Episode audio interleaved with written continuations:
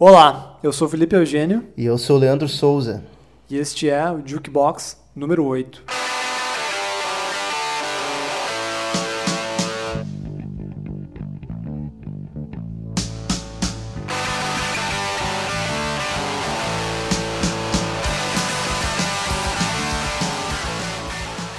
Olá galera, sejam bem-vindos ao podcast Jukebox é, número 8, eu acabei de falar isso.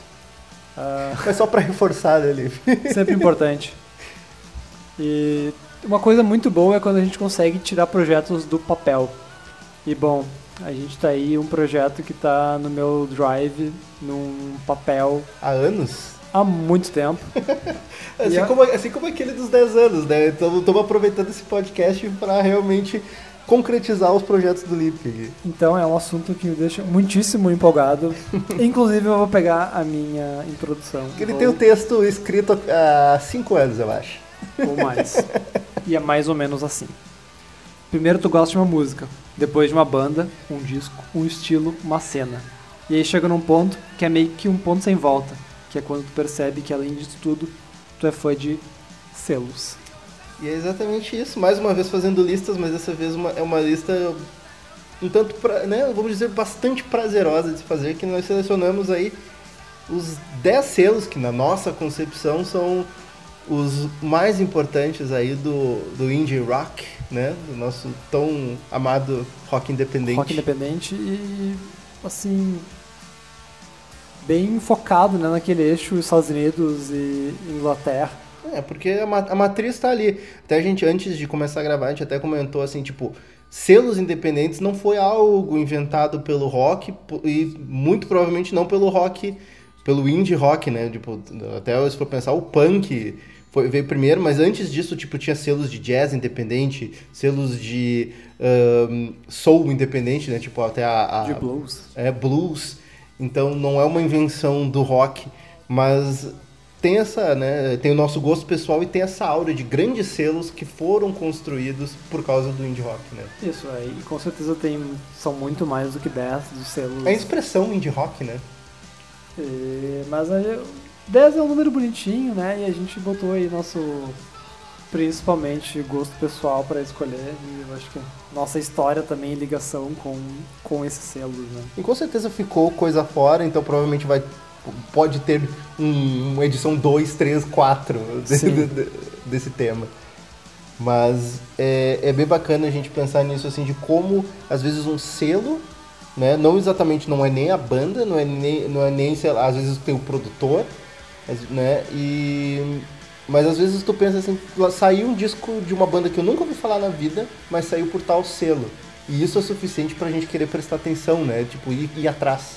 Sim, ou até coisas históricas. Então, saíram por determinado selo ah, que tu gosta muito de outros discos, tu acaba descobrindo coisas meio obscuras que são muito boas. E, e muitas vezes conhecer os selos é conhecer a história da banda e saber do contexto por trás de cada da música que tu gosta tanto, do disco que tu gosta tanto, né? É que em muitos casos aqui as- o selo, o- a gravadora, né, representa aquele momento e aquele som de uma determinada cidade.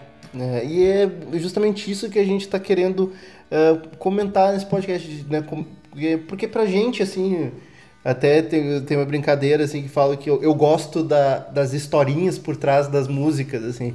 E isso é, pra gente aqui é parte fundamental do entendimento e até da nossa apreciação, né, da, da música. E né? quando a gente faz o podcast, o que a gente gosta mais é aqui de falar, de contar e gerar essas conversas do que de fato botar a música pra tocar, né? É, ma- por isso que é um podcast, né? Não é exatamente, a gente não tá fazendo um programa de rádio exatamente aqui, embora tenha músicas legais para ouvir. Com certeza. Mas então acho que feita a nossa introdução foi, foi um tanto rápido, acho que nós podemos falar já do primeiro selo, né, Lipe? Talvez o meu selo favorito, Talvez, né? E como a gente até também já, já combinou, acho que é um consenso nosso, é a gênese do rock independente norte-americano, né? com toda certeza, de quem estamos falando. Estamos falando da SST, que é sigla para. Solid, ah, qualquer coisa. Não, eu, tenho aqui, falando- eu tenho aqui, é Solid State Tuners. que era a empresa do Greg Ginn, fundada em 66, quando ele tinha 12 anos. Era uma empresa de eletrônicos. Que ele modificava rádio e tudo mais. É. E aí ele tem contato com o punk. Exatamente. E daí. Surgiu o Black Flag, que é o principal nome né, da, da gravadora e um dos principais nomes do punk hardcore americano. Exatamente. E aquela necessidade né, de criar, de lançar discos. E como é que vai lançar se nenhuma gravadora grande tem interesse? É, e se não estão interessados, né, que eles se fodam. Isso lá em 78, em Los, né, lá em Los, Los Angeles. Angeles. E ao criar um selo para lançar as coisas que ninguém mais queria lançar, das coisas dele. Existiam outras tantas bandas Exatamente. boas que ninguém queria lançar. Ele, ele se tornou a, o outlet, digamos, o veículo para todo um movimento musical. Assim, é, foi foi realmente a gênese de, do, da movimentação independente do rock, do, do rock americano, né? É, que conseguia unir aí uh, toda a raiva punk, uh, velocidade, uh, coisas mais artísticas e mais desajustadas, né? Sim. Por exemplo. Por exemplo, vamos falar aí, né, a gente já falou do Black Flag, teve coisas como Minuteman, teve Husker Du, Husker Du obviamente, Meat Puppets, e São bandas mega importantes, né, pro, pro, pro rock underground, né? alternativo, independente.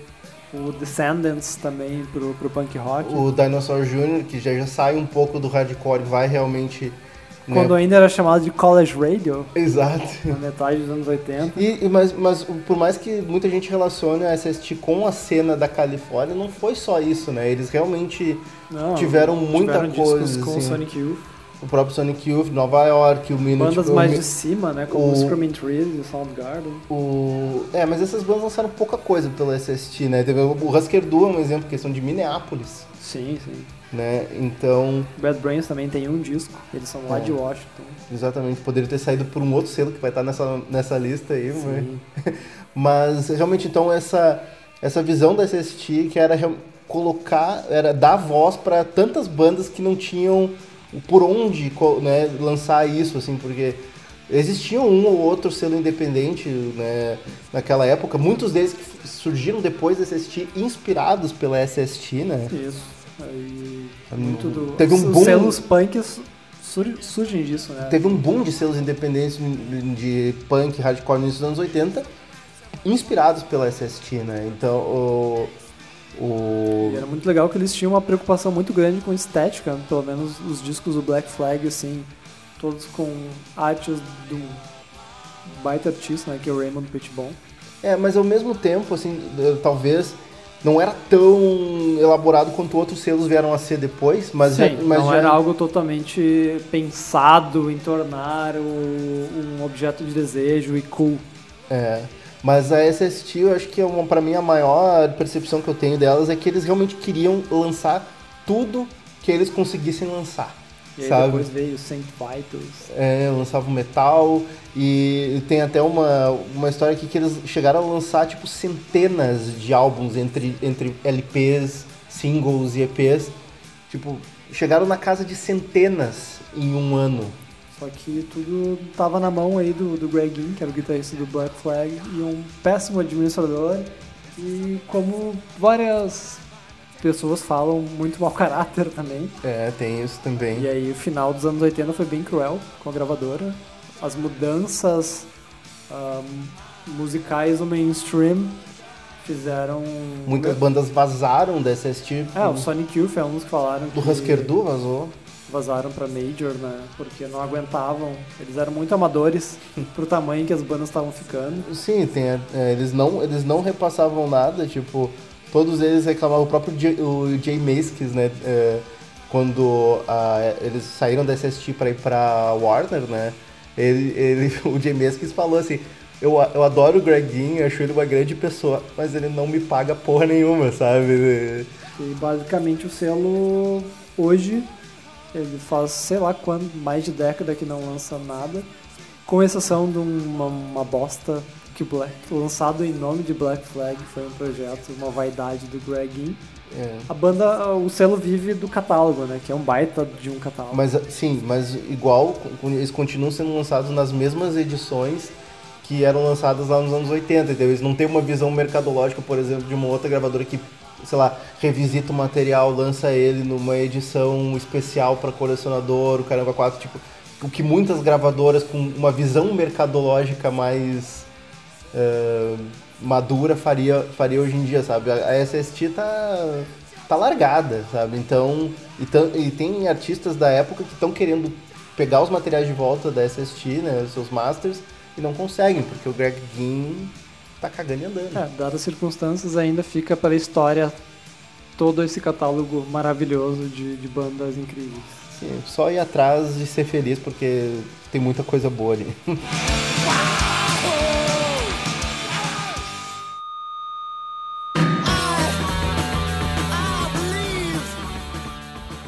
A próxima gravadora, eu acho que ao lado da SST é um dos bastiões do punk rock faça você mesmo. Né? É, eu acho que é um dos grandes bastiões, eu acho que a segunda, a segunda expressão é a mais importante, é o faça você mesmo. É, é o exemplo de o que uma gravadora independente deve ser. É, eles, se ao... for pra pensar independente, realmente, eles levam isso ao pé da letra, né? Estão falando da Discord, né? Seminal selo de Washington, D.C. Washington fundado por Ian Mackay, e né? Jeff Nelson, que na época fazia um parte do Teen Idols e depois o Minor Threat. Sim. As bandas seminais do punk de Washington e do Straight Edge e de tantas éticas Sim. por trás. Né? E aí essa, essa é outra palavra, tipo, é uma, é uma ética de trabalho realmente estrita, é tão estrita quanto o conceito de straight edge que foi, né? E depois o veganismo. E o veganismo e tudo e mais. a política uh, por trás, né? Do, hum. Das bandas. Todos os discos são produzidos por gente da casa. Em estúdios próximos. É, o, a arte, a arte é terceirizada alguma coisa? Eu acho que não, né? Tipo, é, é produzido em house também. Sei, sei lá também, a arte dos a discos... A parte artística de capa nunca foi uma grande preocupação é. uh, das bandas e... Uh, da gravadora, porque também na parte de, de ética, né, eles entendem que a, a banda não é uma mercadoria. Exato, essa Era é... um dos motivos que também eles não vendem, não fabricam camiseta, não, não tem merch para levar pra turnê. Se eu entrar no site da Discord, tudo que tu vai poder comprar são os discos. Discos, e é isso. Os é. discos também, historicamente, eles eram tabelados, então... Não, até hoje, eu, eu nunca me esqueço quando eu fui comprar, eu fui comprar um disco da... Com um disco do Fugazi, uma vez numa loja, eu fui ver assim, eu olhei na contracapa, tipo, não compre esse disco por mais de 12 dólares. Porque o dono da loja é um filho da puta. é, e daí exatamente, o disco estava sendo vendido a 11,99, então... É, as bandas da, da Discord também tinha todo o lance de fazer show Uh, que não podia ter o valor do ingresso acima de 5 dólares e também fazer um show para angariar fundos para causas. E também, estando em Washington, tinha muito, durante os anos 80, né, da era de, do Reagan, Sim. tinha muito pelo que lutar. É, e... e aí, esse início, né, teve bandas bem importantes para hardcore, como Youth Brigade, tem o Split do Void e Fate, uh, Government Issue. Tem, tem os projetos, obviamente, dos caras, né, do, do próprio Mackay, né, Minor Threat, depois... É, depois, o, na metade dos anos 80, começa o Emotional Hardcore, com Rise of Spring, o Embrace, Embrace. E, e culminou, obviamente... Essas duas bandas, né, o maior nome né, que daí, ali no, na segunda metade dos anos 80 ali, que foi possivelmente é, é com certeza a maior banda que esse selo tem, que é o Fugazi, né? Sim. Talvez a maior banda que já existiu. Oh, é polêmica! Mas é interessante ver como a, a Discord se manteve sempre muito fiel, né? É, é, é, é, a principal marca, fiel à sua ética de trabalho também ao seu ao estilo que ela quer estabelecer. Tipo, não tem muita diversificação no som da banda. Eles sempre ficaram muito ficaram no hardcore, uh, punk, post-punk, post-hardcore, né? Isso, fica... à medida também que eles foram perdendo interesse, que o Fugazi é um produto disso, né? Onde eles perdem interesse na, na agressividade que o hardcore trouxe e que se transformou, eles começam a ir para outros caminhos aí é, mais emocionais e depois começa para aquela coisa uh, de rock alternativo. É, nos anos 90 começaram muito post-hardcore, tipo é, Jawbox, Jawbox, Langfish, o Nation of Ulysses. Nation of Ulysses, então é, é uma banda que sempre uh, buscou um pouco se desconstruir sonoramente, mas sempre parecido com o que fez antes, sabe? Mas meio que. Sempre fiéis, né? É. Às suas raízes. E é, é muito, é muito bacana isso que o selo, o selo continua, é, ele é tão independente, ele até hoje está nativa.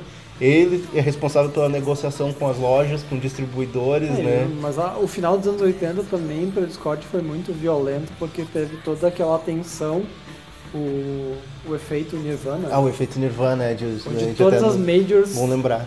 Então a Joe Box foi uma, que era a banda da Discord que foi, assinou como a grande.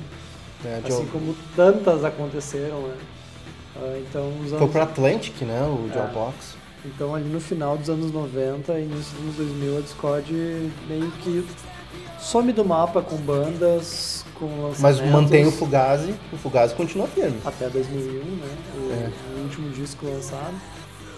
E a- o selo nunca deixou de existir, né? Depois o Yamakai forma o The Events como líder dele, né? A, a Amy Farina. Sim, e eles tentaram até no final dos anos 90 uma ressurgência. Teve algumas bandas que chegaram a, a, a fazer um certo barulho, assim, tipo, no cenário independente, o próprio Kill and Not You, né? O, Baita banda. é, e o próprio Langfish no final dos anos 90. É, mas é, é uma, é uma banda. ele Chegou ali. Eu, depois, eu acho que depois que o Fugazi lançou o The Argument, a, meio que chegou, foi um momento de. Né, que a, não que afundou, mas ela realmente resolveu se retrair, né? A- Sim, aí depois vem o Evans e. Foi Por base- último, agora tem o Mastatics, que é a banda do. do Mas é do, extremamente. Do Brandon Kent e do Joey Mas Levy, é que eram do extremamente low, low profile, né? Tipo, Sim. ela- eles não. Eles, a, Que atuação outra- deles como gravadora hoje em dia é basicamente man- manutenção do catálogo. Outra assim. ação que faz parte da ética deles é não fazer publicidade. Então eles não promovem os discos, né? Sim. Mas, mas então é isso, tipo, a gravadora tá nativa até hoje, lançando pouquíssimo, quase nada de coisa nova. E praticamente qualquer coisa que disco que pegar que tem o seu Discord pode ter certeza que é qualidade. É. E, e outro, só pra terminar com um pequeno trivia, é que eles dizem que no- atualmente a Discord, sendo um selo independente, uma gravadora independente, tem apenas quatro funcionários. É, vamos falar de ser enxutos. Independente é isso.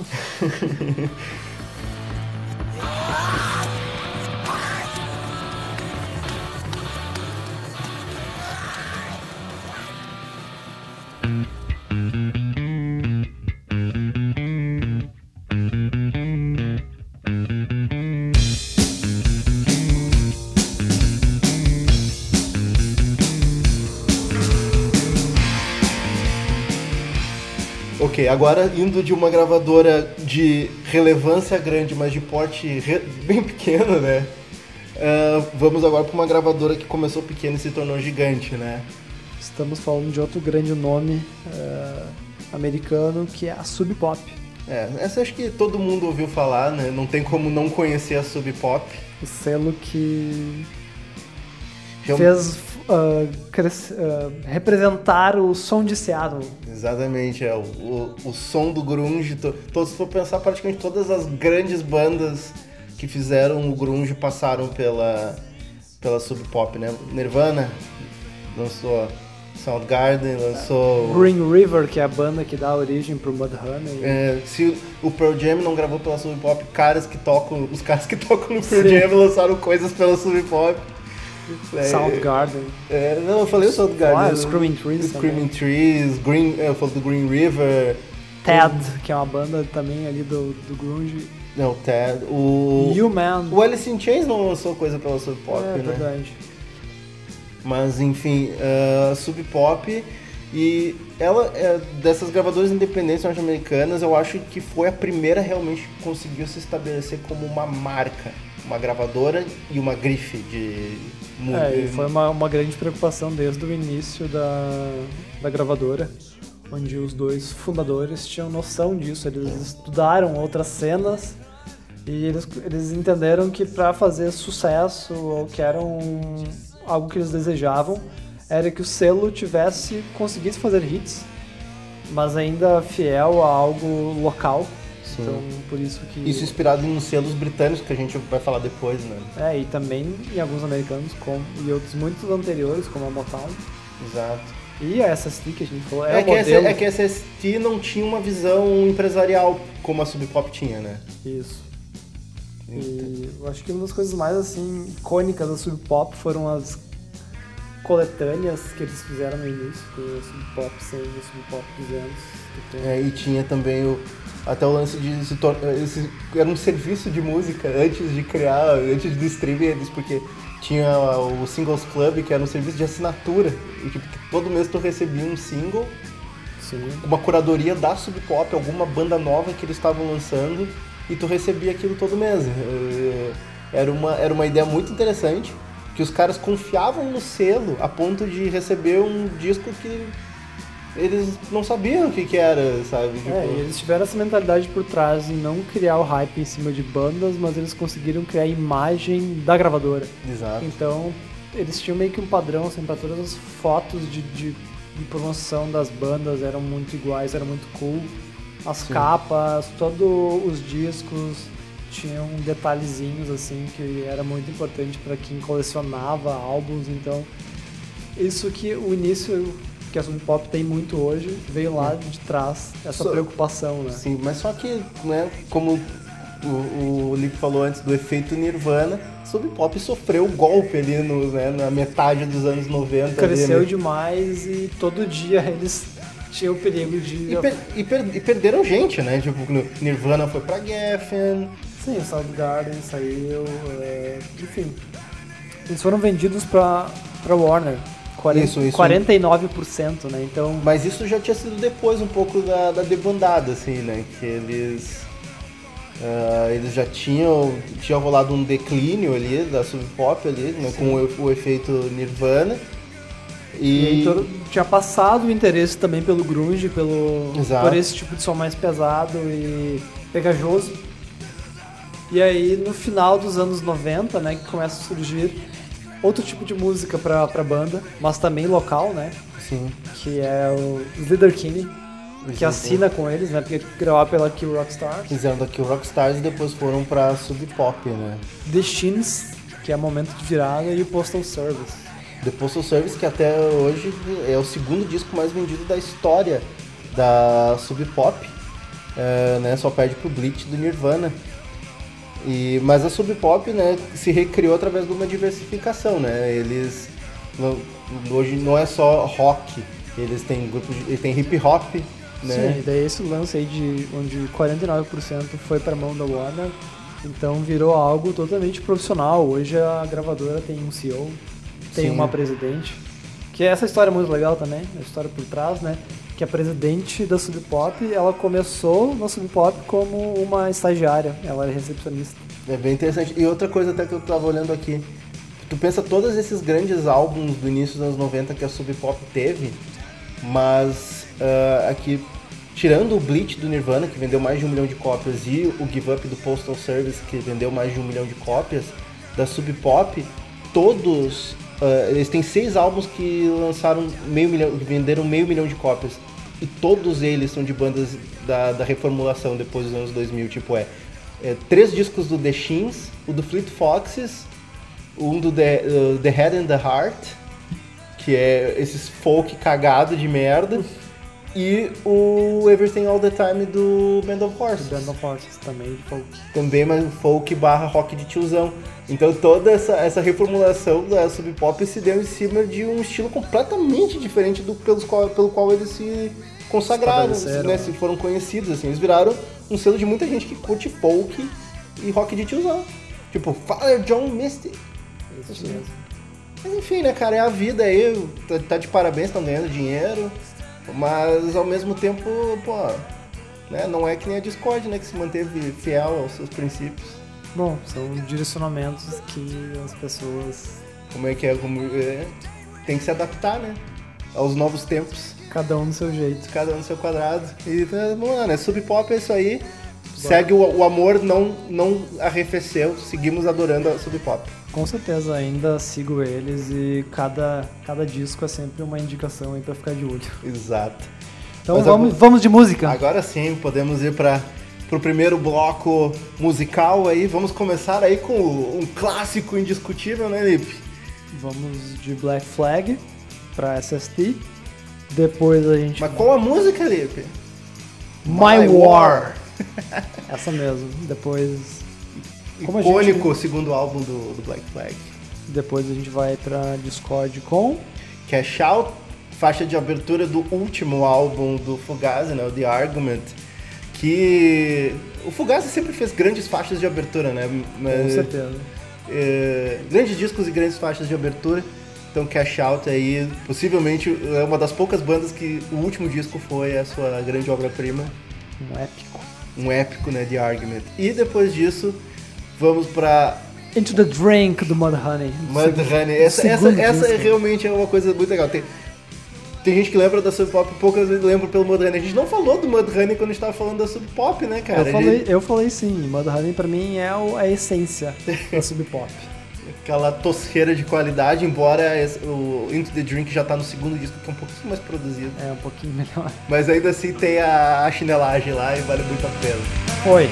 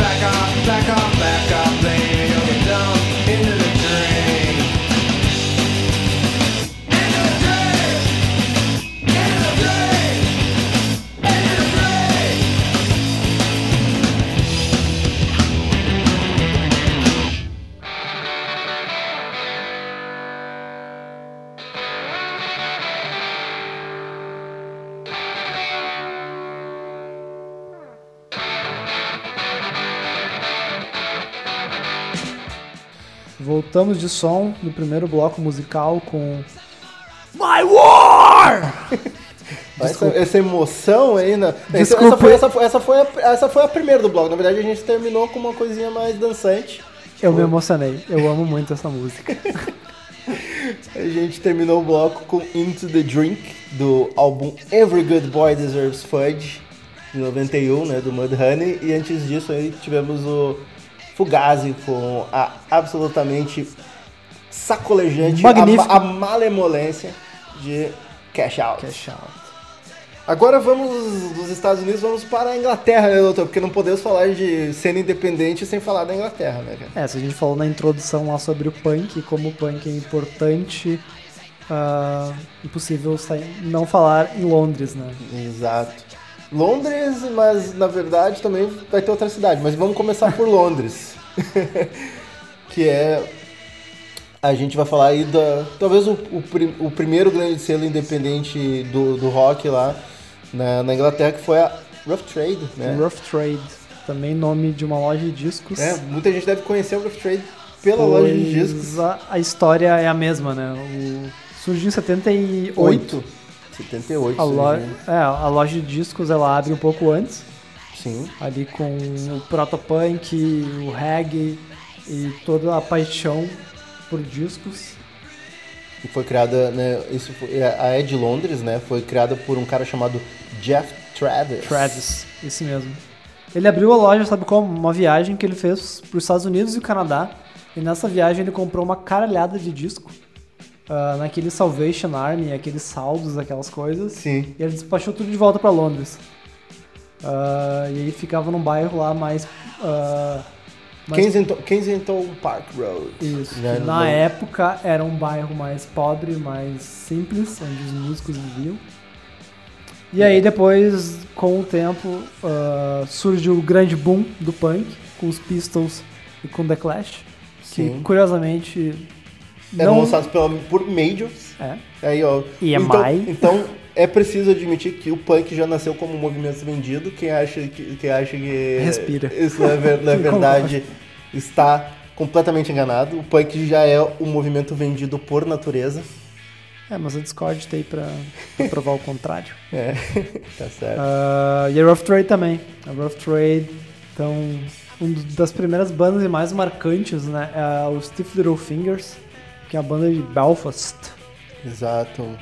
Uma, uma banda muito, muito agressiva, muito interessante, mas é. Na verdade, toda aquela cena não era só a cena de, de punk, né? Porque tinha também a cena de ska, né? Da Two-Tone na época, assim, né? De, Sim, ah, que, isso é muito legal do punk, essas misturas, né? Sim. das subculturas. Inclusive, a Rough Trade lançou o disco do Augustus Pablo, exato. grande Ma- nome do dub. Mas daí a Rough Trade eh, né, começou a lançar coisas com o Steve Little Fingers e fez sucesso com o Steve Little É, Fingers, o né? primeiro disco, e aí Steve Little Fingers fez sucesso e assinou com uma Major. E assim foram com outras bandas. É. eh, E a Rough Trade faz- fez algo, continuava fazendo algo que eles fazem até hoje, inclusive, que é lançar coisas independentes dos Estados Unidos no Reino Unido, né? Eles, eles fizeram isso, tipo, eles lançavam, lá nos anos 80 eles lançaram os álbuns do Pirubu. Período, é. E É. eles se encontraram então nesse- nessa situação onde eles não conseguiam ah, Reter o seu talento. reter talentos, olha Hum. só, papo de RH. E, então surgiu a oportunidade de uma banda chamada Smiths. E eles Uhum. veem ali a chance de ouro. Então ali eles meio que mudam o pensamento deles. Em vez de fazer aquele contrato que eles sempre tinham de 50-50, eles fazem um contrato de major para quatro discos de longo tempo. Né? Sim. E aí é o momento que decola, finalmente, a a parte da grana, né? É, a, a, a- e a- visibilidade. a visibilidade, né, se tornaram realmente, se firmam como um selo a ser observado, né, e, e a- a- mas ao mesmo tempo, né, por mais que toda essa grana tava entrando, o selo tava bombando, a Rough Trade tinha outras operações em paralelo, né, que era no caso a gravadora, e eles também tinham A a distribuição. distribuição, né, mas E, e são, eram três coisas assim que eram contrastantes e os objetivos eles eram antagônicos. Sim, mas ao mesmo tempo serviu um certo propósito que era de fortalecer o cenário de de selos e gravadoras e venda independente, sabe? Assim, porque eles criaram, inclusive, uma, uma rede de lojas independentes, né? Tipo, pra, pra uh, não ser comido pelas grandes redes magazines que vendiam discos, Bom, né? eles distribuíam discos de outras gravadoras com a Milt, com Depeche Mode. Exato. De outra já foi adiantando, a Factory, com os discos do Joy Division. Ah, mas então, no início da história, eles acabam vendendo a loja para funcionários, que mantiveram o mesmo nome, com o mesmo logo. E aí, nos anos 80, eles vão ah, com essas duas ah, divisões, né? Selo e distribuição. Isso, me dá isso na metade, da metade dos anos 80 pra frente. E aí eles fazem esse contrato com os Smiths. O Smiths acaba justamente no quarto disco. né? E aí é quando o selo afunda. E também é quando a distribuição ganha grande importância. Então entra aquela, aquele jogo de poder, onde internamente na empresa, né, agora já é uma visão mais corporativa, a distribuição ganha muita importância e o selo não tem mais poder para contratar ninguém. Sim, mas ao mesmo, mas de certa forma mesmo a distribuição, né, ela se manteve por um tempo, mas foi uma operação que não se sustentou por muito tempo, tanto que a gravadora faliu em 91, Sim. ficou, ficou todos os anos 90 ficou, Só na distribuição. é, mas ainda assim, né, não era né, o seu selo se- inativo nos anos 90 e retornou em 2000. Né? Isso, eles A- voltam achando. ah, Não, eles voltaram com as duas grandes bandas da fa- da grandes- do famoso. ah, como é que é? As bandas que salvariam o rock, né? é, Libertines. E os Strokes, né? Eles lançaram seus o primeiro, Primeiro material EP dos deles. Strokes, Sim. né? A EP The Modern Age saiu pela Rough Trade, né? E daí isso deu um sopro de vida pra, pra gravadora, que voltou a ser visto como um, Uma gravadora de respeito. É, né? um selo, um, um selo de, de renome, né? É, e hoje eles fazem parte de um grande grupo independente, que é o Beggars. É. o Beggars Bank. A gente não falou da a gente não fala da Beggars aqui porque na verdade ela é o guarda-chuva que, que que tem debaixo dele o, o grandes selos independentes, que a gente vai falar de outros aqui no, no Isso, mas podcast. que não historicamente surgiram debaixo desse guarda-chuva, mas pelas mudanças de comportamento de mercado fonográfico, blá blá blá, acabaram entrando, né? né, no, no, no Beggars Group. Mas, então esse daí o Rough Trade, tem essa, essa breve história da Rough Trade, tem muita coisa massa ah, no catálogo deles, assim, não apenas o que a gente falou, vale a pena dar uma, uma conferida.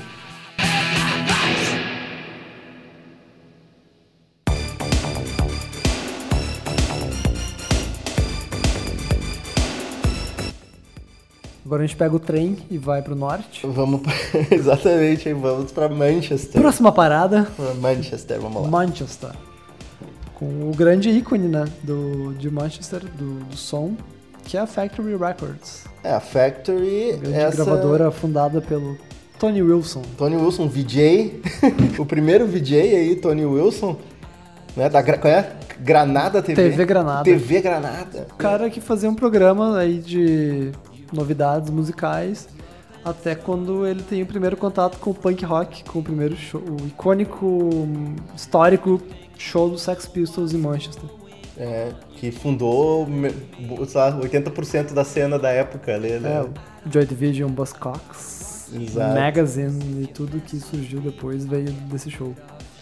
E a, a- e a Factory, né, ela... Na verdade, o que o Tony Wilson fez foi simplesmente transformar num selo algo que ele já fazia no programa, que era meio que uma curadoria musical, assim, né? E, e tinha essa rivalidade, né? Onde as bandas de Manchester não tinham a importância musical que as bandas de Londres tinham. Exato. Então- Se, se se hoje o rock de Manchester tem todo esse, esse prestígio, é- se deve a, a- devem a, a Factory, né? de- Sim, com certeza. Aí, por trás da história, o Tony Wilson era um cara que tinha grana, mas a mãe dele morre, ele ganha uma baita de uma herança e ele enfia tudo na gravadora. É, e a gravadora, assim como a gente estava falando da, da Discord, a Factory também, na sua essência, funcionava dentro de uma operação um tanto fechada, né? E que era o espírito do do-it-yourself deles, né? Que estava fortemente ligada à, à produção, né? E à estética, né? Sim. Então tinha os dois grandes nomes, né? O Martin Hannett na produção e o Peter Saville como o designer por trás de grandes capas. Nada mais icônico que o Unknown Pleasures do Joy Division. Sim, to- uh, todas as camisetas. Quantas camisetas do No Pleasures a gente vê aí todos os dias? A aí? imagem mais Tumblr que existe. É. Então, é, tinha todo esse cuidado né, de é, realmente pensar no produto do né, o álbum como o- uma peça de arte, um produto, mas também uma peça de arte, sabe? Tanto que o, É, Esse lado artístico é muito forte, até pela essa questão de consumo de arte. Então era tudo esbanjável, era tudo muito extremo. Envolvia muita grana, era um, era um outro pensamento do que o punk, até porque quando a Factory começa a lançar os discos, o punk já tava saindo, perdendo interesse, né? né, mas ao mesmo tempo tinha todo esse cuidado, mas era um tanto minimalista, né? Se tu for pensar as artes, tipo a influência artística do, do Saville, né? Tipo um lance meio Bauhaus, assim. Sim, né? total. Era, ele tinha uma formação né, de, de design Sim. industrial. Mas é, é, é muito interessante ver como às vezes eles pensavam nesse, nesse cuidado artístico, às vezes às custas da rentabilidade da empresa, né? Porque tem duas histórias muito boas, que é uma é do, do single do Blue Monday, do New Order, né? Que foi lançado tipo numa capa que parecia um disquete.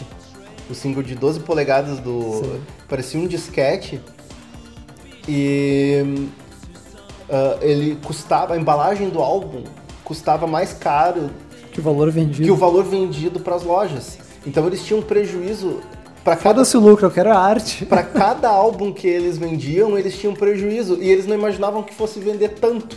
O single de Blue Monday foi o single mais vendido da história da Factory. E, e cada cópia dava prejuízo pra gravadora, sabe? Bom, e outro grande nome da gravadora, o Happy Mondays, Sim. que veio... Mas antes de falar do Rap, tem outra história do lance do álbum do Dirty Column, do o The Return of Dirty Column, que eles lançaram um álbum com a capa em papel lixa. E tipo, tu pensa, botar um álbum de. Foge todo disco. um vinil dentro de uma capa de papel lixa, velho. Tipo, não! Insanidade. É, insanidade é essa história do Happy Mondays, que era a banda dos, dos irmãos Ryder. E eles eram, tipo, conhecidos por toda a mídia por ser uns drogado louco. Então, o segundo disco, né, o terceiro, não lembro, eles mandam Os- eles pra, O segundo é o Pills and pra América Central pra gravar. Eu- Os banjos com grana, pra, e eles gastam tudo em, drogas. Thrills and Pills and Belly Aches, segundo álbum, maravilhoso. É lá que eles descobrem o crack. Exato. Mas enfim, a, a Factory tem esses grandes nomes, né? Que é o Joy Division, o New Order e depois o Happy Mondays. Então, o que Sim. torna o selo, assim, incrível. Seminal. E tem outra coisa também que é da, do, só uh, antes da gente encerrar do lance. Da, do, a gente não pode deixar de falar do Hacienda. E falar né? da Hacienda, né? E todo o movimento Manchester. O Manchester nasceu ali do, do Hacienda que, junto com o New Order, a Factory resolveu criar uma cena de festa, né? Tipo, uma casa noturna.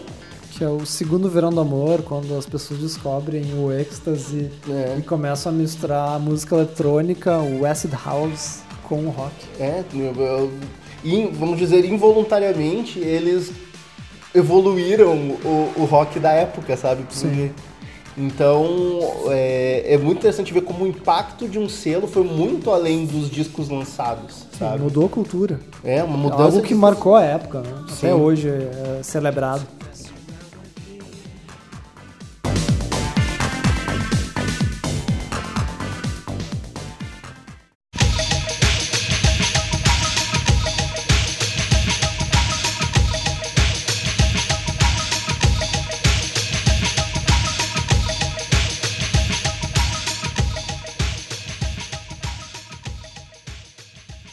Continua nossa viagem seguindo ao norte para Edimburgo para encontrar o fundador da Creation Records, Alan McGee. Alan McGee, esse escocês doido aí, que foi inspirado pela Factory. Ele né, declaradamente diz que ele foi inspirado pela Factory quando ele fundou a Creation em 83. Só que a Creation nasceu em Londres, né? É, e ele fundou para lançar discos de uma banda dele, mas ele acabou sendo aquele músico frustrado. Então ele encontra o Juice the Mary Chain como a banda para ele lançar. Também dois escoceses Malucos. completamente doidos. Então ele consegue lançar ainda o primeiro EP ah, pela gravadora dele, mas ah, o Jesus acaba assinando com a Warner. Mas o, o desfecho inesperado é que o Alan McGee virou empresário do Disney Mary Chain, então toda a grana que ele ganhava ele usou para financiar os discos da Creation e a, a carreira da gravadora. né? É, e daí depois a, a Creation, né, teve isso, né, continuou inspirada, que teve duas, na verdade, três bandas de renome na Creation ali da segunda metade dos anos 80. Duas mais, acho que as duas, duas são mais de renome, mas teve Primal Scream, né? E House of Love, menos importante. E, ah, então, então teve mais, teve o Felt também. O Felt também ah, lançou pela, pela Creation e o Ride. O Ride com o grande ícone Nowhere. É, e o primeiro e a primeira EP também, né? Que foi, foi bastante. Sim. ah, mas daí, isso aí, essa parte aí já da, da carreira, né, da, da trajetória da Creation, eles já tinham um pouco mais de ah, exposição, né? Que eles né, foram distribuídos nos Estados Unidos pela Sire, tanto que naquela época daí, já influenciados pelo Manchester ali, o, o Primal Scream estourou com o Screamadelica. O Ride fez o seu sucesso É, com e aí Nowhere. entra num outro movimento dos anos 90, né, britânicos, que foi o shoegaze. É, o Ride com Nowhere e depois o tá, provavelmente o disco mais icônico, né, da gravadora. É, é que, então. o, é que o Ride, o Ride tava no shoegaze, mas eu acho que ele ainda era conseguia se vender como rock, sabe? Agora, essa outra banda que foi talvez uma, a, a mais icônica da Creation, né? E foi a ruína dela também. A mais icônica da Creation na sua fase independente, né? É, exato. É, que é o My Blood Valentine, né? Então, seus dois discos, mas o mais icônico é o Loveless. Que foi, a, como o Lipe falou, foi a ruína. Quanto que deu de prejuízo pra gravadora? Em cifras, em torno de 250 milhões de libras Milhões? Caramba! e dois anos de produções e produções e produções e overdubs e estúdio e caralho a quatro. Até finalmente o disco ficar pronto. E foi o suficiente pra afundar a gravadora em dívidas. E lógico, isso nunca ia retornar em lucro. Sim, por, por mais que o álbum seja brilhante, ele nunca seria um sucesso de, de público. Exato, e o Alan McGee, mediaticamente, é famoso por ser ter gastado toda a grana dele com drogas, então tava Pois pouco é. se lixando. Mas aí sobre o lance de fazer grana, ele, a, a Creation foi vendida pra Sony em 92, e daí eu acho que foi o momento que o seu Alan McGee encontrou sua mina de ouro, né? Que daí Que foi Oasis. Oasis, uma banda de Manchester. Eu acho, eu acho que vocês devem conhecer essa banda aí, Oasis. Não precisa entrar muito na história, só o resto, o resto é, é bem mainstream, realmente. O Oasis vendeu uma caralhada de dinheiro, uma montanha de discos. Até sair da Creation, né? E a Creation acabar. Exatamente, a, a Creation ainda se segurou até o final dos anos 2000, lançou, lançando coisa do Primal Scream. Inclusive o último disco do Primal, o último disco da Creation foi o Exterminator do Primal Scream, uma tremenda de uma obra-prima. Eu acho que a empresa pode se orgulhar de ter terminado com um grande álbum, assim. Mas a Creation, né, falando dos seus independentes britânicos, a Creation é obrigatório a gente falar. Então Ah, vamos. outra coisa, antes, antes da gente ir pro som, a gente- se vocês querem saber um pouco mais sobre o Creation, vale a pena ver o documentário, o Upside Down. Ah, vamos falar de Que- documentário, é? Então tem. E A Factory também tem uns três, né, pelo a, a menos. Factory tem uns três e tem o 24 Hour Party People também, Que que, é dá um pro- filme, né? que é um filme muito legal que dá pra olhar também, que é divertido sobre a história da, da Factory e toda a cena ali de O que a gente falou aqui em sete minutos em. em duas hora horas de pura diversão, assim. Mas então, agora, agora vamos pra música ali. O que que vamos começar com? Da Rough Trade? Isso, a gente abre com Headmaster Ritual dos Smiths, A faixa de abertura do Midis Murder. segundo disco, né? do. Exatamente. Depois a gente vai para A, a, a faixa, no, a faixa Disorder do Joy Division, que é o Exato. disco que abre, né? Long Non Pleasures, primeiro disco do, da banda. Exatamente, grande canção. E pra fechar o bloco aí, né, com a Creation, a gente vai também com outra faixa de abertura. Não, são três faixas de abertura, né? Eu amo faixa de abertura. Que é. Quem todo mundo que ouviu Only Shallow do My Blood Valentine pela primeira vez levou, foi impactado. Então não podia ser outra faixa a não ser a, a- a magnífica abertura do Loveless Only Shallow do My Blood Valentine. Bora ouvir.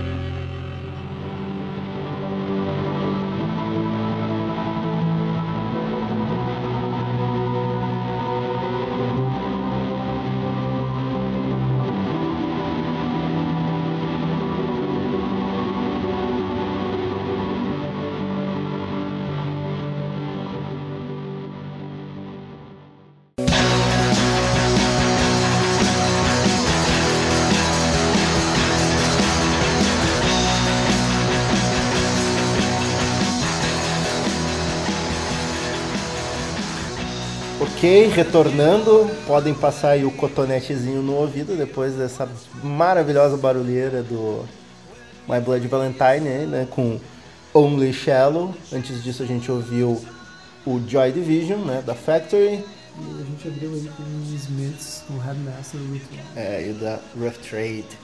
Agora voltamos para os Estados Unidos, agora, mas só que agora, né, nos anos 90, né, a Sub Pop Um pouco mais próximo nossa Pop ficou realidade. famosa nos anos 90, mas surgiu nos anos 80.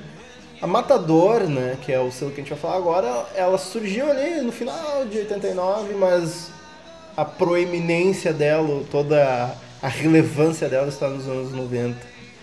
E é. Ao lado, ao lado da Sub Pop, eu acho que é um dos grandes selos independentes dos anos 90, né? É, com certeza. E eles surgiram, quando a gente tá falando aí dos dois países, muitas vezes a banda gravava por um, lançava por um selo num país e tinha um outro para distribuir no outro, né? Sim. Então a Matador surge aí como lançando uma versão do, do Teenage Fan Club, que é a banda da Escócia. Aí lança a versão americana. Lançaram e essa não- é a história, o início da história, né? É, surgiram em Nova York, a Matador, né? O fundado, Lombardi. criado por uma galera chamada Chris Lombardi. E realmente eles começaram os primeiros. ah, o primeiro álbum da Matador foi o Catholic Education, que é o, o disco de estreia do Teenage Fan Club, né?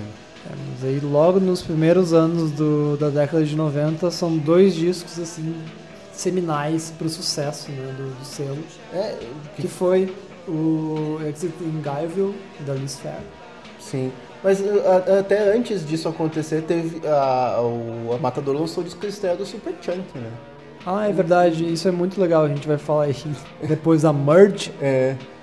É, até- Boa parte da boa parte da discografia da, do Super Chunk foi lançada pela Matador. Sim. Mas, Mas eh, eu ia falar, tá, fui interrompido, que é outra, outra, outra banda que define né, a Matador, que é o Pavement. É, essa Grande é, nome do rock independente. eu acho que essa é, é principalmente, eu acho que é a, é a principal banda ah, quando pensa em Matador, eu acho. Tem outras que vêm à cabeça, mas eu acho que o- se, se for pensar no em toda a relevância da Matador, eu acho que ela foi criada em torno do Pavement. Que ali no início dos anos 90 foi o baluarte do, do rock independente, sabe? o rock mulambo e, e maravilhoso do É, underground. era ali. algo até meio na época lo-fi, o primeiro É. disco, né? E era uma postura diferente do grunge, né, cara? Tinha o... Era, o- era o indie um pouco mais cere... vamos dizer cerebral, assim, sabe? Não tinha nada pesado, as É. melodias, as referências eram outras. Era, era, era meio tosco, só que altamente intelectual, assim, sabe? E, A cara de Nova York. sabe, cara? É, embora o Pavement não seja de Nova York, né? O Pavement, eu, eu- deixa eu até vou conferir aqui. O Pavement é, é da Califórnia. O Pavement é- tem até aquela música uh, Two States que eles propõem separar o, o norte do sul da Califórnia. né? Pode crer. eles são de Stockton, Stockton. né? Eles são do sul da Califórnia. Então, ah, mas né, a, a Matador nunca não foi presa a uma cena, ela era realmente ah, presa. Ela, ela- a ideia da Matador era criar uma, vamos dizer, uma movimentação assim de, de sons independentes, mas que não, não precisavam obedecer a, a um determinado estilo, como era, por exemplo, o grunge da Sub Pop. é, mas sabe? eles meio que definiram boa parte do rock independente americano dos anos 90, né? Yolotengo. Tango era da Matador, exatamente. a Cat Power, Cat Power, uh, várias coisas assim, tipo, o Guided by Voices. Pra que- mim, Guided by Voices, né? Chaves, tinha várias, coisas, mas ao mesmo tempo tinha outras coisas É, experimentais, por exemplo? Nightmares on Wax, que era tipo dub. Tinha o, Guitar Wolf, uma banda de punk japonesa, sabe? Bardo Pond, que era, era Psicodélico. psicodélico. Uh, então, a, a Matador não, não se prendia ao estilo, eles eram ecléticos, mas eles ainda, eles ainda se era, era unificado por esse por esse espírito independente de certa forma, sabe? Um pouco não não pensar se algo vai vender tanto assim e mas colocar algo, sabe, um equilíbrio de coisas mais comerciais e outras coisas que realmente que Mas é interessante também a transformação do significado do termo indie, né? exato. Que o termo indie surge pra encurta o independente e ele passa a significar um tipo de música. É, mas daí ao mesmo tempo que o, o- Algo mais o- comercial, o, né? O termo indie rock Porque eu- eu- eu- pode ser bem difuso e a Matador contribuiu pra isso, porque a Matador era um selo indie, Sim. indie rock, mas que lançava coisas, lançava coisa de hip hop, cara.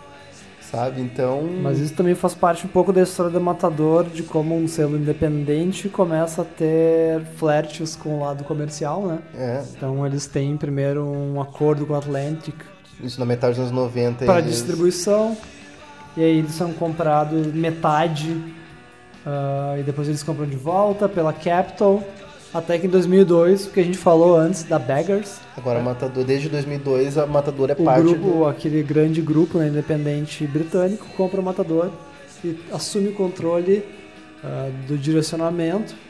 E então começa a virar algo mais profissional, algo mais corporativo, mas ainda assim com essa visão do, do hack independente. E é uma banda que se manteve consistente. Mas o quê? Consistente. Uma banda não, um, Um selo, selo. desculpa. Um selo que se manteve consistente durante toda a sua existência. Toda sabe? não, né? Deram uma deslizada violenta. Com a Cat Power. Exato. Tá, mas isso aí é uma história à parte da, da, da trajetória inteira do selo. É suja toda essa reputação, toda essa história. Ah, tá, tá, tá. Mas enfim, a Enfim, banda, hoje- não, co- consistente no sentido de não ter, ah, vamos dizer assim, Banda não, ruim? Não, não, não, é banda ruim, mas foi vários selos tiveram seu momento, teve uma queda, voltou. O Matador se manteve numa posição respeitável toda a sua existência. Sim. Hoje, se a gente pegar as bandas que estão no cast, tem Ice Age, Cursed Headrest, Snail Mail, Interpol, Kurt Vile, ah, bandas aí que a gente. Fucked Up. Quem. Fuck- é, Fucked Up saiu, né? Agora Ah, é. Fucked Up saiu, tá certo. Ah, mas quem nos acompanha, primeiro, obrigado. Queens of the Stone Age é da Matador, né, cara? Ah, a gente já falou aí em vários outros podcasts, né? Bandas do cast da, da Matador.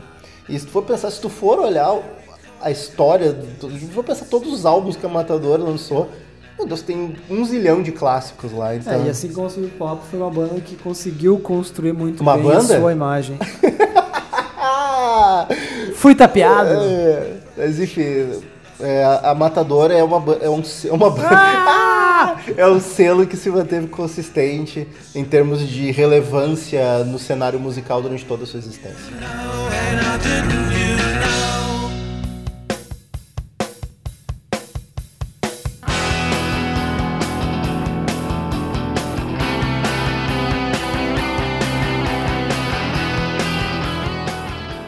Próximo selo, e não banda, que tem essa, essa intersecção aí dentro do assunto que a gente veio falando, que é a Merge, que é a gravadora Que lá ela, do- na ela- Carolina do Norte, né? Ela meio que tem uma história com a Matador, né? Lá de Chapel Hill, na, na Carolina do Norte. Que é a cidade do Superchunk. E, por que não pareça, ela é fundada por membros do Superchunk. Casalzinho, É o, até o então. Mac McCollum e a Laura Balance. E a Merge, por mais que ela seja uma, uma gravadora, né, um selo que tem seu nome, teve grandes sucessos em termos de vendagem e crítica, ela tem um espírito independente do it yourself até hoje, né, Nip? Sim. Ela, ela já tem aí seus. Eu até vou conferir aqui, ela tem seus 89. 89, é, quase 30, 30 anos. anos. 30 anos nas costas aí. Essa foi fácil, o ano que eu nasci. E a, a gravadora, ela tem seus contratos de distribuição, ela é- os discos dela são distribuídos mundialmente, mas eles ainda operam de uma casinha em. Não é em Chapel Hill, Chapel Hill foi onde foi fundado o Superchunk. Até vamos corrigir, a gravadora fica em Durham, na Carolina do Norte, que é uma cidade ali da região. Próximo. É, e eu, né, os dois fundadores, né, a Laura e o Mac McCall, a Laura Balance e o Mac McCollum, eles começaram como um casal, eram namorados, Sim. se separaram e tiveram a maturidade emocional de não apenas manter o Superchunk, como mantém a Merge até hoje, Isso né? é exemplo como pessoas, músicos e profissionais. Exatamente, grandes profissionais. É, a Merge surge pra lançar O outro- trabalho- outros trabalhos do Superchunk, porque eles tinham um contrato com a Matador. Isso aí. Então, outros trabalhos, singles, EPs, coisas menores pela Merge. E eles começam a lançar discos de pessoas próximas, de, de amigos, e também começam a receber fitas de outras bandas que eles acham interessantes e que devem ser lançadas.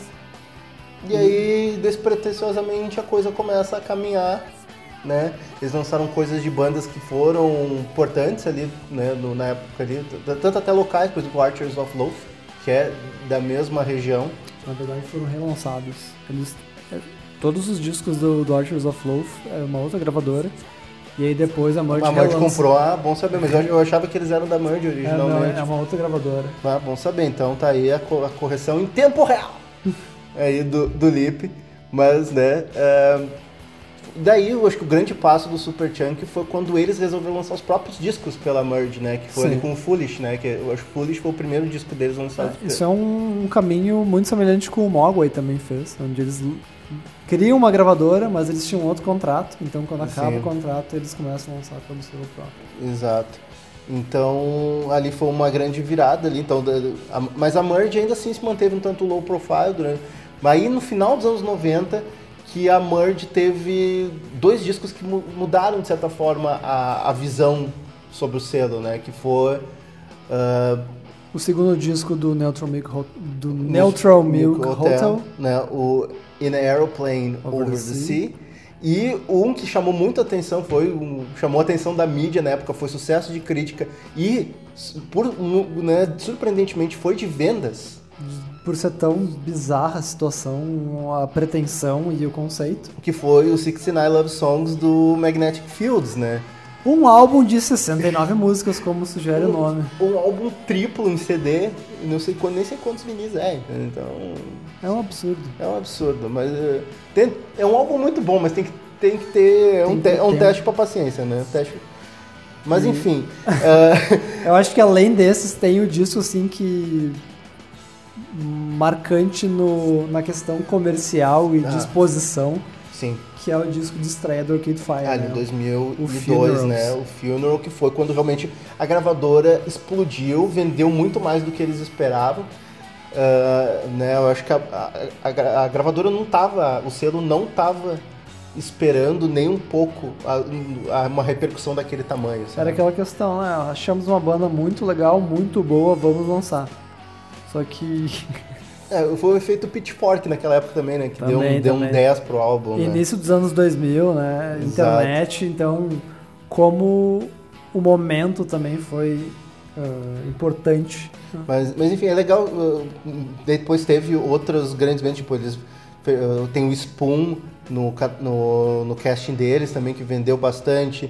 Tem coisas, por exemplo, o Bob Mould, que a gente falou o aqui. Bob Mood, né, que lança por eles. O que é Ox- um Caribou que é um projeto eletrônico. é um projeto eletrônico. Titus Andronicus. Titus Andronicus. E a Merge, né, como eu já falei, continua operando lá dentro com uma equipe pequena. Eles ainda, eu, eu, inclusive o Fucked Up, agora tá na Merge. Eu, eu comprei o vinil do Fucked Up ah, ano passado pelo Bandcamp direto com a Merge.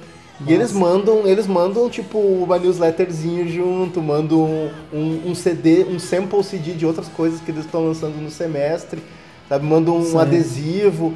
É, eles ainda tem um lance do it yourself ali no meio, tipo, eles ainda embalam caixas e mandam pras gravadoras. Bom, da SSD que a gente já falou, eu comprei também há muitos anos atrás, uns dois discos deles. E também mandaram um flyerzinho, É. mandando um abraço ou algo semelhante que eu não consegui dizer. Mas, mas o interessante é que, além de um, pro- de um projeto comercial, né, obviamente toda gravadora visa fazer dinheiro e ter seu lucro, né, para se manter, obviamente, a, a gravadora, ela né, também se mantém fiel, às vezes, aos seus, aos seus ideais, assim como a Discord faz. É, E- eu, eu acho que é um bom, um bom exemplo, a Merge consegue achar o meio termo, né? Exato. Entre não se vender ou ter essa visão totalmente comercial. Mas, ao mesmo tempo, ter uma visão mercadológica, ter um... Né, Minimamente mercadológica, é, né? tem- eu, eu acho que o que e resume... isso é um- continuar nativa, né? É, eu acho que o que resume isso é o comentário do Steven Merritt. No, doc- tem um documentário da Merge no YouTube que é muito legal. Feito pelo Google. Feito pelo Google, né? Exatamente, muito divertido, comemorando o aniversário de. Foi de 25 anos. Da, o, 25 anos? Não sei quantos anos. Mas enfim, aniversário da Merge. É, e daí o Stephen Merritt fala algo muito bacana, assim, que é.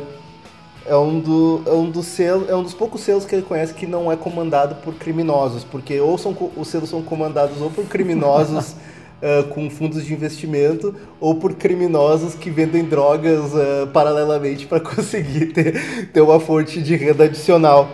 E, e daí no próprio selo narrador fala assim: Merge Records, uma gravadora que não vende drogas. então. Uma gravadora careta. E realmente ela não lança. é, é, dificilmente a Merge lança drogas, né? É, são, são coisas boas pra ouvir. Sim.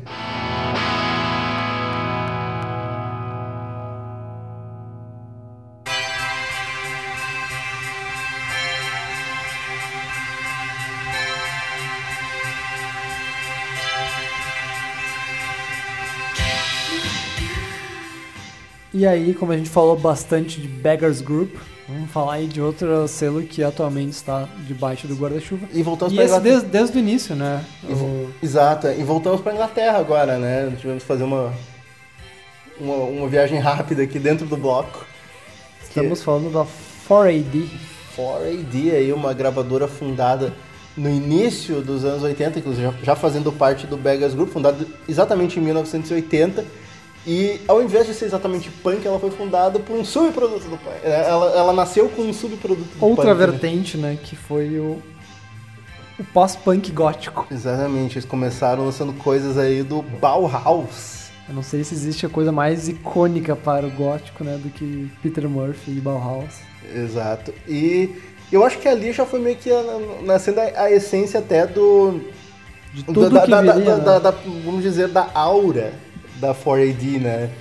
Que era um lance meio enigmático. Etéreo. Etéreo. E meio que isso marcou a. Sinistro.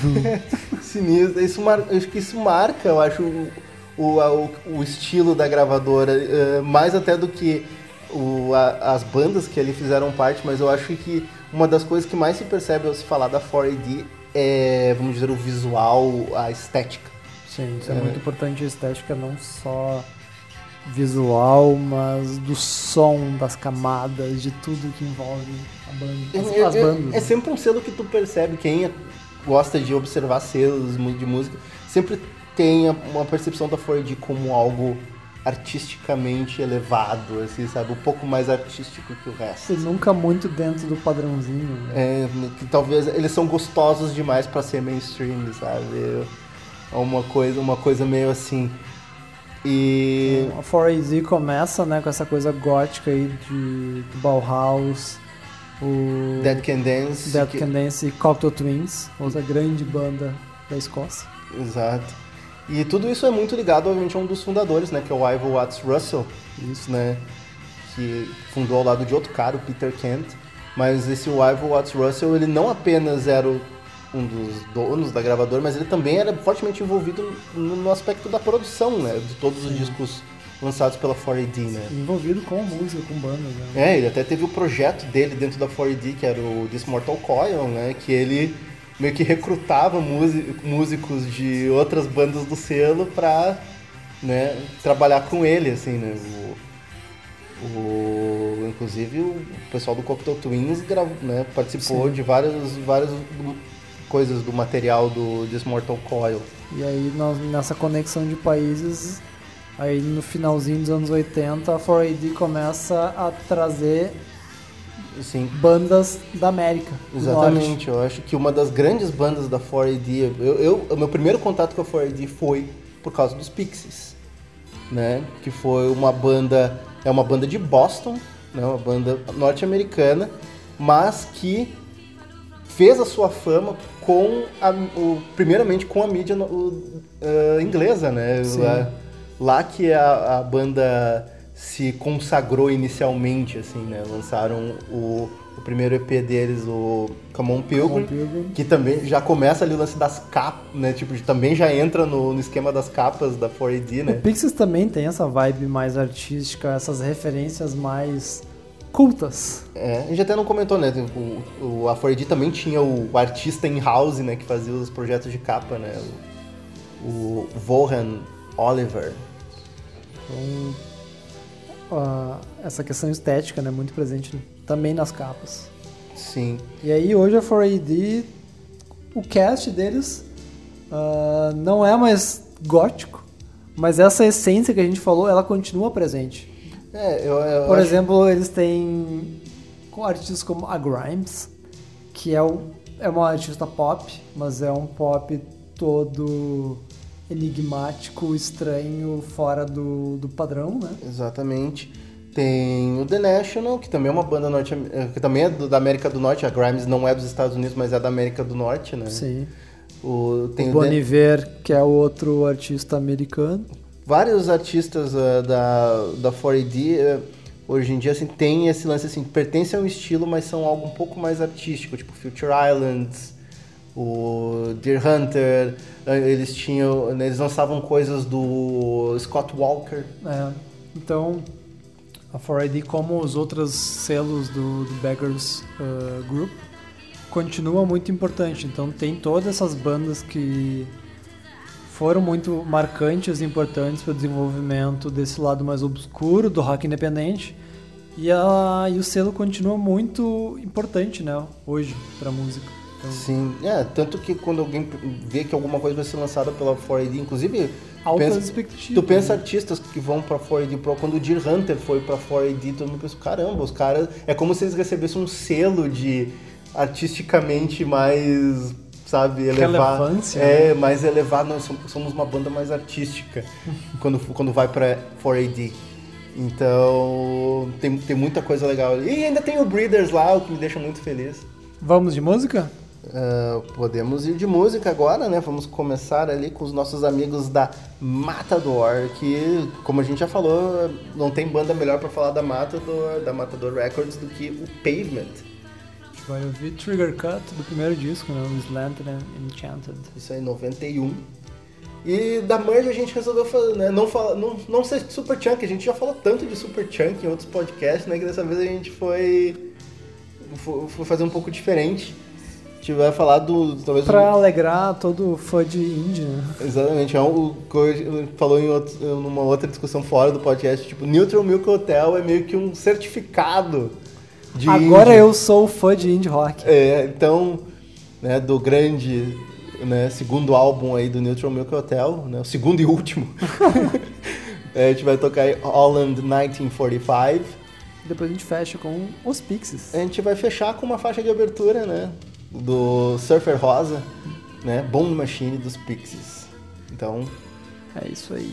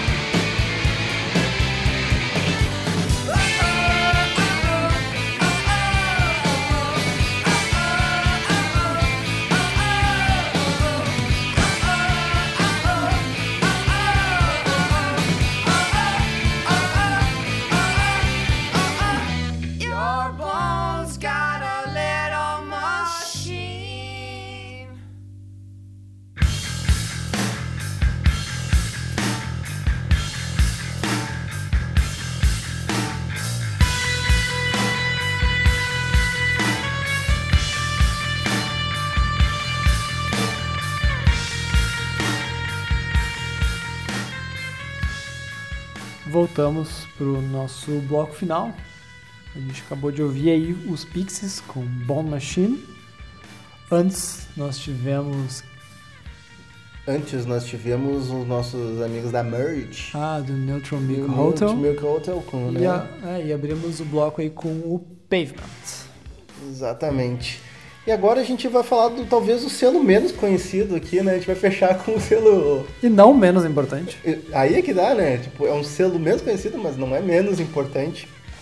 E nós vamos dizer o porquê que ele não é menos importante, que é a, a Touch and Go. E aí? Vamos de introdução então da Touch and Go. É, mas assim como a gente. É um selo americano, fundado em 80, então muito semelhante com o que a gente já falou aqui de SST e a Discord. Foi um selo que surgiu. ah, é- é, a gente tem na história aí dois estados, né? Né? Ele, dois fundadores, cada um de um estado diferente. Ah, mas para lançar discos do punk, com as bandas Necros e o Negative Approach. São Essa segunda, né, um, um grande nome, né, muito importante dentro do, do hardcore punk americano. Sim. E a- essa, esse selo, ele começou como, como um, fa- fanzine e logo virou, logo virou uma, uma gravadora que estava lançando esses primeiros... Não, não eram exatamente LPs, né? Eram, naquela época o punk... polegadas. O punk era movimentado por, pelos, pelos singles, né? Pelos 7 polegadas. Até porque, né? Punk, né? Tipo, hardcore, um minutinho. Quantas músicas dá pra colocar aí dentro, né? Caramba, dá pra botar muita música. E eram esses dois caras, o Tesco V e o Corey Rusk.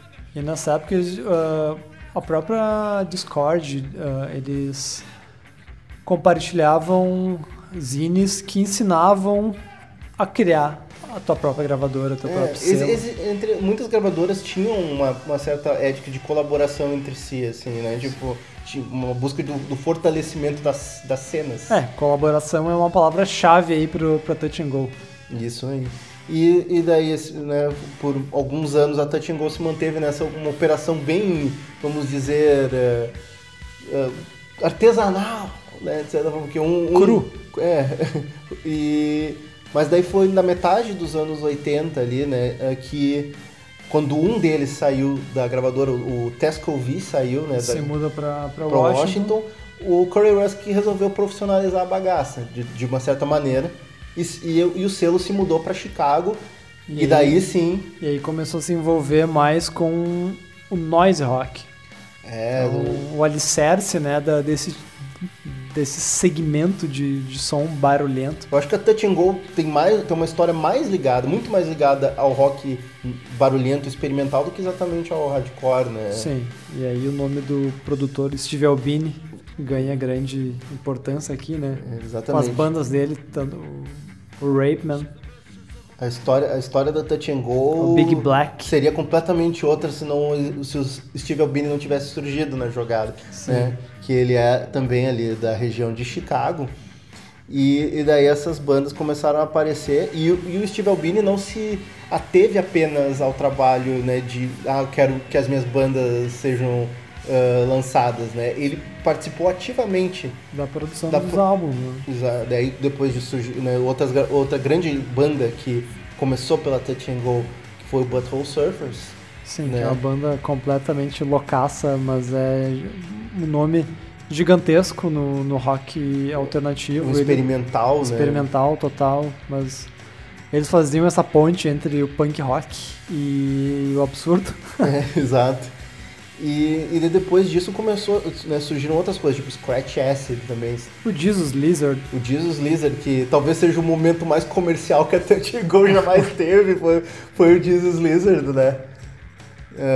Culpa- certamente foi a banda mais comercial que a Touch Go teve. E o Touch, e, até e o onde Jesus, conseguia e, ser. o- e o Jesus Lizard não é nem um pouco comercial. Não. Mas enfim, né?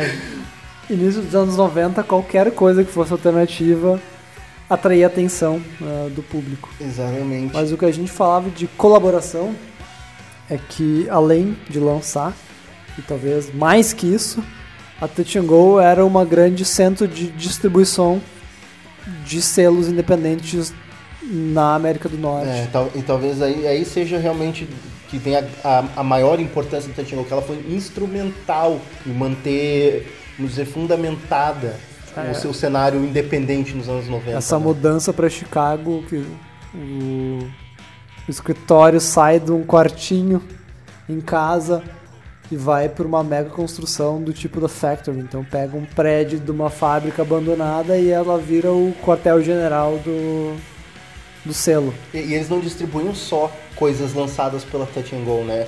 Ele, vamos dizer que a Touch Go era o bandcamp físico daquela época, sabe? Sim, Assim, e aí ah, contratos com selos também independentes ah, ingleses.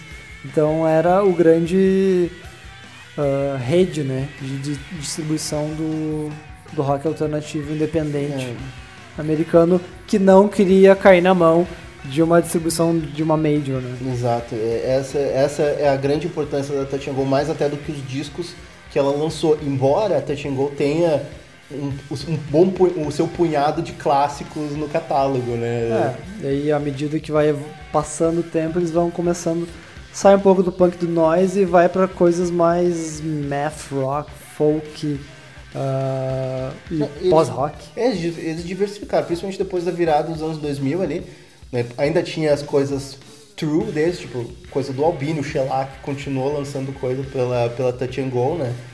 Ah, mas daí depois eles des- descobriram coisas que depois foram, foram para outros selos maiores. Por exemplo, Yeah Yeah Yes, a primeira EP famosa deles, a primeira Sim. EP foi lançada pela Touch Go. TV and the Radio também. Primeiro, o primeiro EP ali, o Young Liars, saiu pela Touch Go.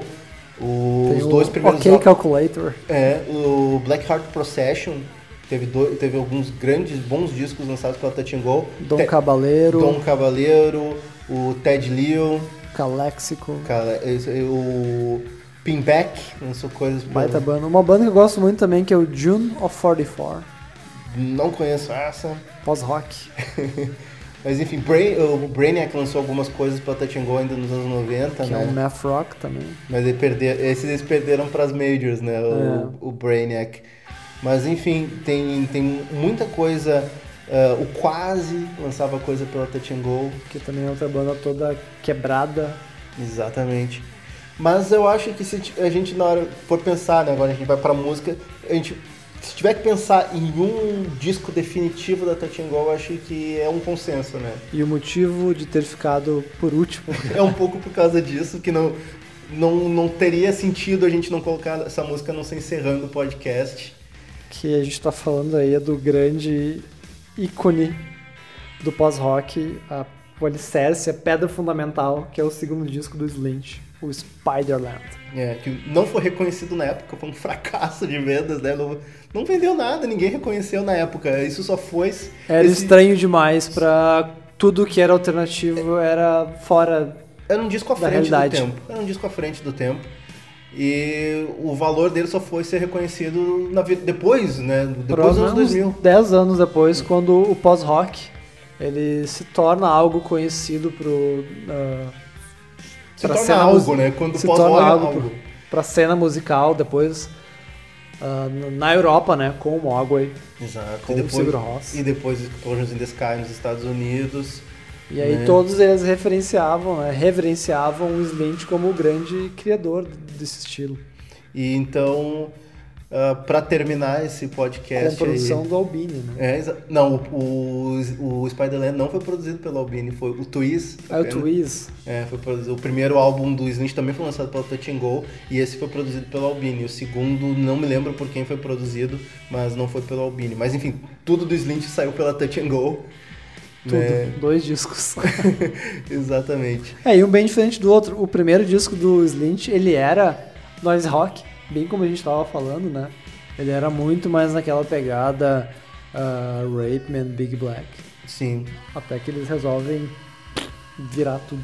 É, uma coisa mais mini... deixou de ser tão abrasivo e abraçou um minimalismo esmagador, assim, se isso foi possível. Mas enfim, pessoal, então já entregamos qual vai ser a nossa última música. Vamos. A para- música vai ser Good Morning Captain. Ah, não, não falando, eu só falando que é seis Lynch. É Good Morning Captain, um clássico absoluto.